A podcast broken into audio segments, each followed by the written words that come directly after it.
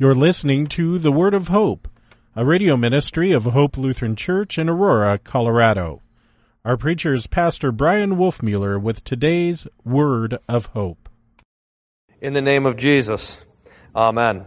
Dear saints, what an absolutely beautiful text for us to consider in the gospel reading this morning, especially in these gray and latter days when it seems to us like the world is tumbling upside down. Jesus takes the occasion of the Pharisees who are plotting against him to teach us, his Christians, how we are to live in this world and especially how we are to relate to the governing authorities and especially to the governing authorities which govern against the wisdom of the Scripture. Now, in the text, it's Tuesday of Holy Week. Jesus is teaching in the temple. It's his last public teaching.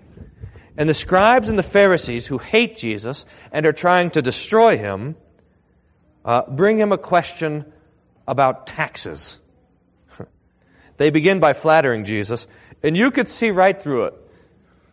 Then the Pharisees went and plotted how to entangle Jesus in his words, and they sent their disciples to him along with the Herodians, saying, "Teacher, we know that you are true, and teach the way of God truthfully, and that you don't care about anyone's opinion, and that you are not swayed by appearances."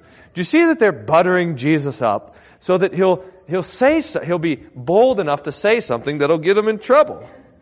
Now these guys think they've got Jesus. If you could see it in your mind's eyes, I mean, here's the Pharisees and they're sending their disciples and they're off in the corner and they're just overflowing. They're kind of giggling to themselves. We got him now.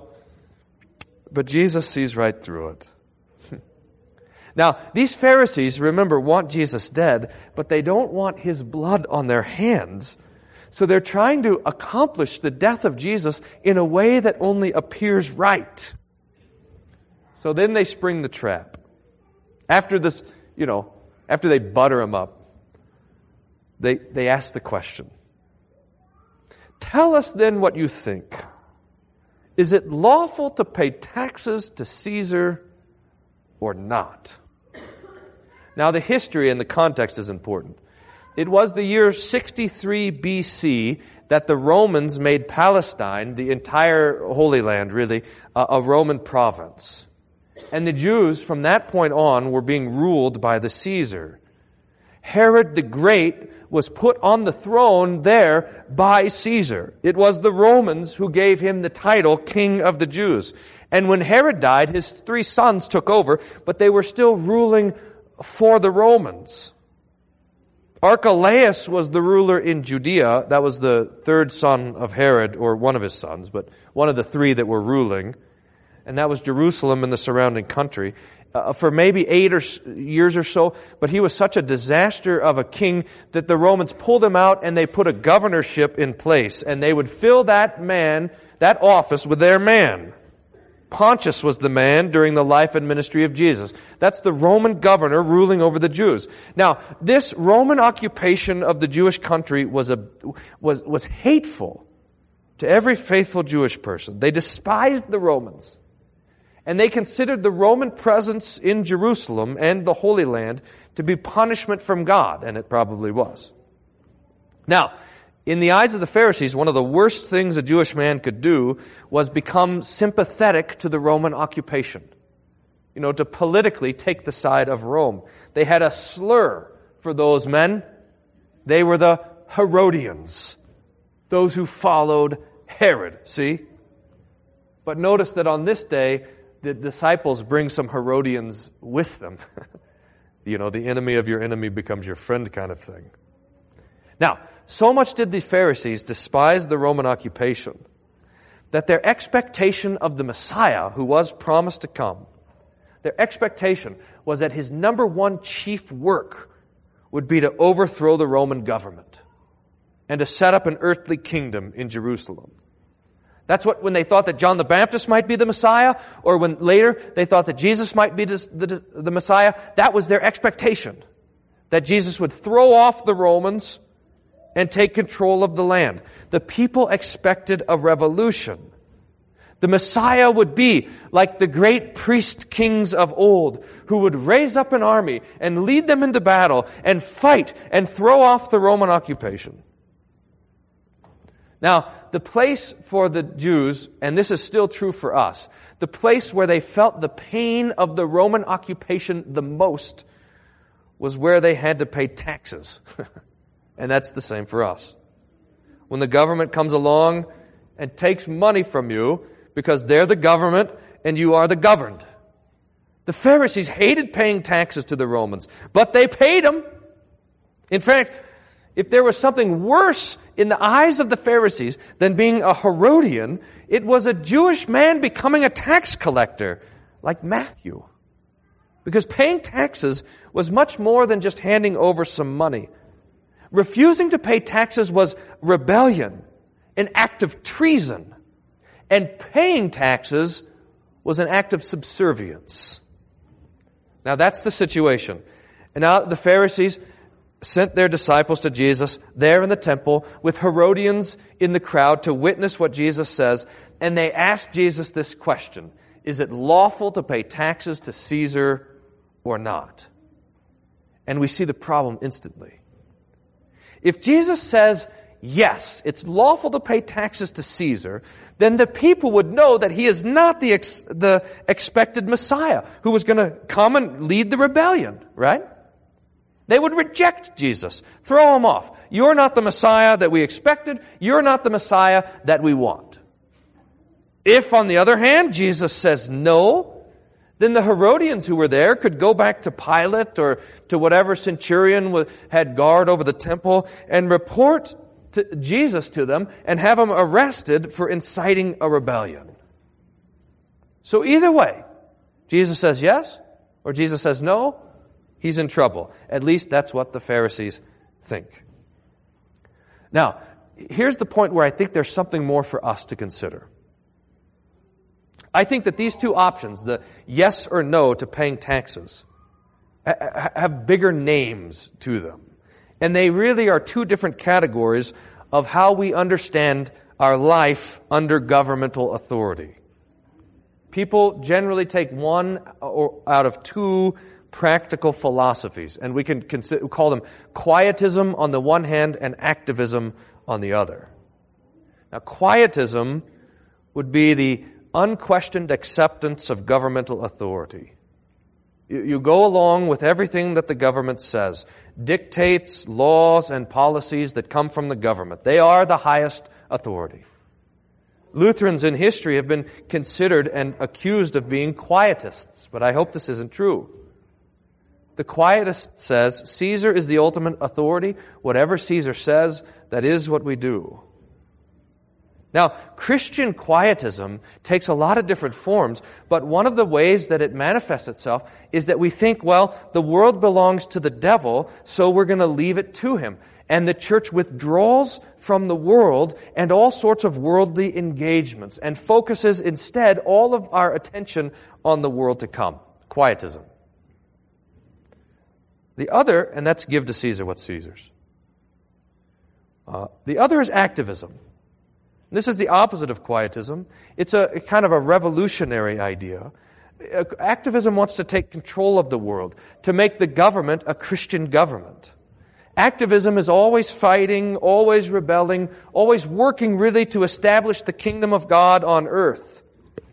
The Pharisees, remember, expected the Messiah to be an activist or more, a revolutionary. An activist says, don't pay taxes to Caesar. He is an illegitimate government authority. Now, I think that in one way or another, all of us are tempted to one of these two postures. I, I imagine that you can see yourself in one of them or the other. And I suppose that we change as we go through our life, and maybe we even change depending on who's elected in in government. When our guy is the president, then we have a tendency to be more quietist. And when our guy, or when our not guy is president, then we want to be more activist and rebel against things. See? And this, when we see the world falling off the rails, when we see that the government's idea of what is good and what is bad is growing farther and farther away from what the Scripture teaches is good and bad, then we are tempted even more to these extremes of quietism and activism. The quietist becomes very passive and withdrawn, almost despairing, and the activist becomes very revolutionary and very angry. Now, Jesus is neither. He is neither a quietist or an activist. Listen, listen what happens when they spring the trap on Jesus. Jesus, it, the text says, aware of their malice, says, "Why put me to the test, you hypocrites? Show me the coin for the tax." So they bring Jesus a denarius, and Jesus says to them, "Whose likeness and inscription is this?" And they say, "Caesar's." And then Jesus says to them, "Therefore, render to Caesar the things that are Caesar's, and to God the things that are God's." And when they heard it, they marveled, and they left him, and they went away. Now, this is beautiful. With one line, Jesus undoes the Pharisees, and he undoes us. He puts everyone in their place. Caesar makes the money. Caesar has the courts that punish the people that break into your house and steal your money. Caesar has the armies that keep the enemies out so people don't come and take your money and your life. Give Caesar the money. But even Caesar, says Jesus, is a man under authority. Caesar is not God. Caesar himself has a God and is responsible and, and accountable to him. And there is a higher authority also for us. So when Caesar demands a breaking of the commandments or a breaking of God's order, then we follow God and not man. Now, this is neither quietism nor activism. I don't know actually what it's called, but perhaps we could just call it living according to God's institutions. Perhaps this is our doctrine of vocation. Because we know and confess every day that God has created the world, and He has created this world with a certain order. There are estates. In fact, there are three estates: the estate of the family, the estate of the church, and the estate of the state. There are institutions established and protected by God. The institution of marriage and home and church and school and the public square and the town hall and the courtroom and so forth. Now, all of those orders and estates and institutions are established by God for the purpose of supporting and upholding life and chastity and property and all of the things that the Lord protects in the Ten Commandments. Now we understand also that each of us has a place in these institutions. And our place in these institutions are our vocation. And we understand more that Jesus himself has put us there. He has put us in this earth in our various vocations so that we might love our neighbor. So as citizens, we pay our taxes. And we obey our government as much as we can without breaking the commands of God. But when the government goes beyond its God-given authority, then we say simply and with great confidence, "No, I must obey God rather than man. I will render to Caesar what is Caesar's, but I will render to God what is God's." One of the dangers I think that we face today, especially a temptation for our own elected officials, is forgetting that there is a higher authority than the state and that rulers will be accountable to God. This is a great line where Luther says, "The kings who rule in this world have to be careful to rule in wisdom and righteousness so that the prayers of the Christians are for them and not against them." And that is true. But what do we do when we see the government pushing us farther and farther from what we know to be good and true? I mean, uh, what do we do in these days when it seems like the world is on its head? Well, the answer really is simple and humble. We remember that the Lord has given us vocations, and we live in them. We are not called by God to worry. We are not called by God to fear. We are not called by God to be angry, or I suppose we are, but we are to be angry without sin. We are called by God to love, to love Him and to love our neighbor. And according to vocation, we remember that our neighbors have a name. Our love for the neighbor is not abstract. Husbands, love your wives as Christ loves the church and gave himself up for her. Wives, be subject to your, to your husbands as the church is subject to Christ. Children, honor your father and your mother, that it will go well with you and you will live long in the land. Workers, work with diligence as unto the Lord. Bosses, take care of your workers, knowing that they serve the Lord and not you. Citizens, be subject to your rulers inasmuch as you can. Pay your taxes and pray for those in authority over you. And rulers, govern with wisdom and pursue truth. You have enough to do with these things, I promise. But look, even though Jesus confounded the Pharisees that day in the temple with his render unto Caesar what is Caesar's and render unto God what is God's, uh, that didn't stop them. They still hated Jesus. And though they couldn't, through deception, bring him to the cross, they could, by attacking him, stealing him out of the garden while he was at prayer, dragging him before the court and before Pilate, they could still take him to the cross. And Jesus submits to them and goes to the cross for you. Now, this Jesus who died for you has given you all sorts of vocations: citizen, child, father, mother, friend, neighbor. And all of these vocations are for you law. Pure law, pure command. And all of this responsibility that Jesus has given to you, in the end it condemns you. But there is one more vocation, dear saints, that all of you have, and this is the best. And it is the reason that you are here this morning. It is the vocation of Christian, the vocation of being baptized. You, each one of you, and me, according to all of our other vocations, are sinners, and nothing but sinners. But according to this vocation, according to your baptism, you are forgiven. You are covered with the blood of Jesus. You are wrapped in his robe of righteousness. You are declared perfect. And though we fail day after day to be faithful and good citizens of earth, we are, by the mercy of Jesus, citizens of heaven. We are righteous and holy and called by his name.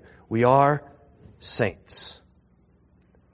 And while we labor in this world to love God and love our neighbor, this is our confidence and our freedom and our joy, that Jesus loves you. And while we fail in our vocation, his vocation of Savior was perfectly fulfilled for you. Amen. And may the peace of God, which passes all understanding, guard your hearts and minds through Jesus Christ our Lord. Amen.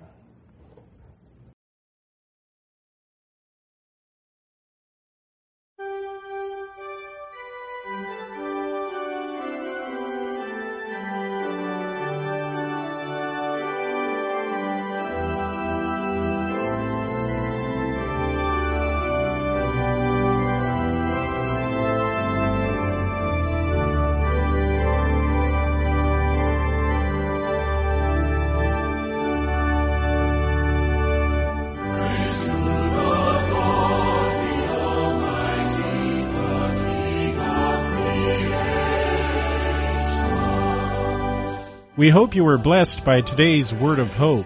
Hope Lutheran Church is located at one three four five Macon Street in Aurora, Colorado.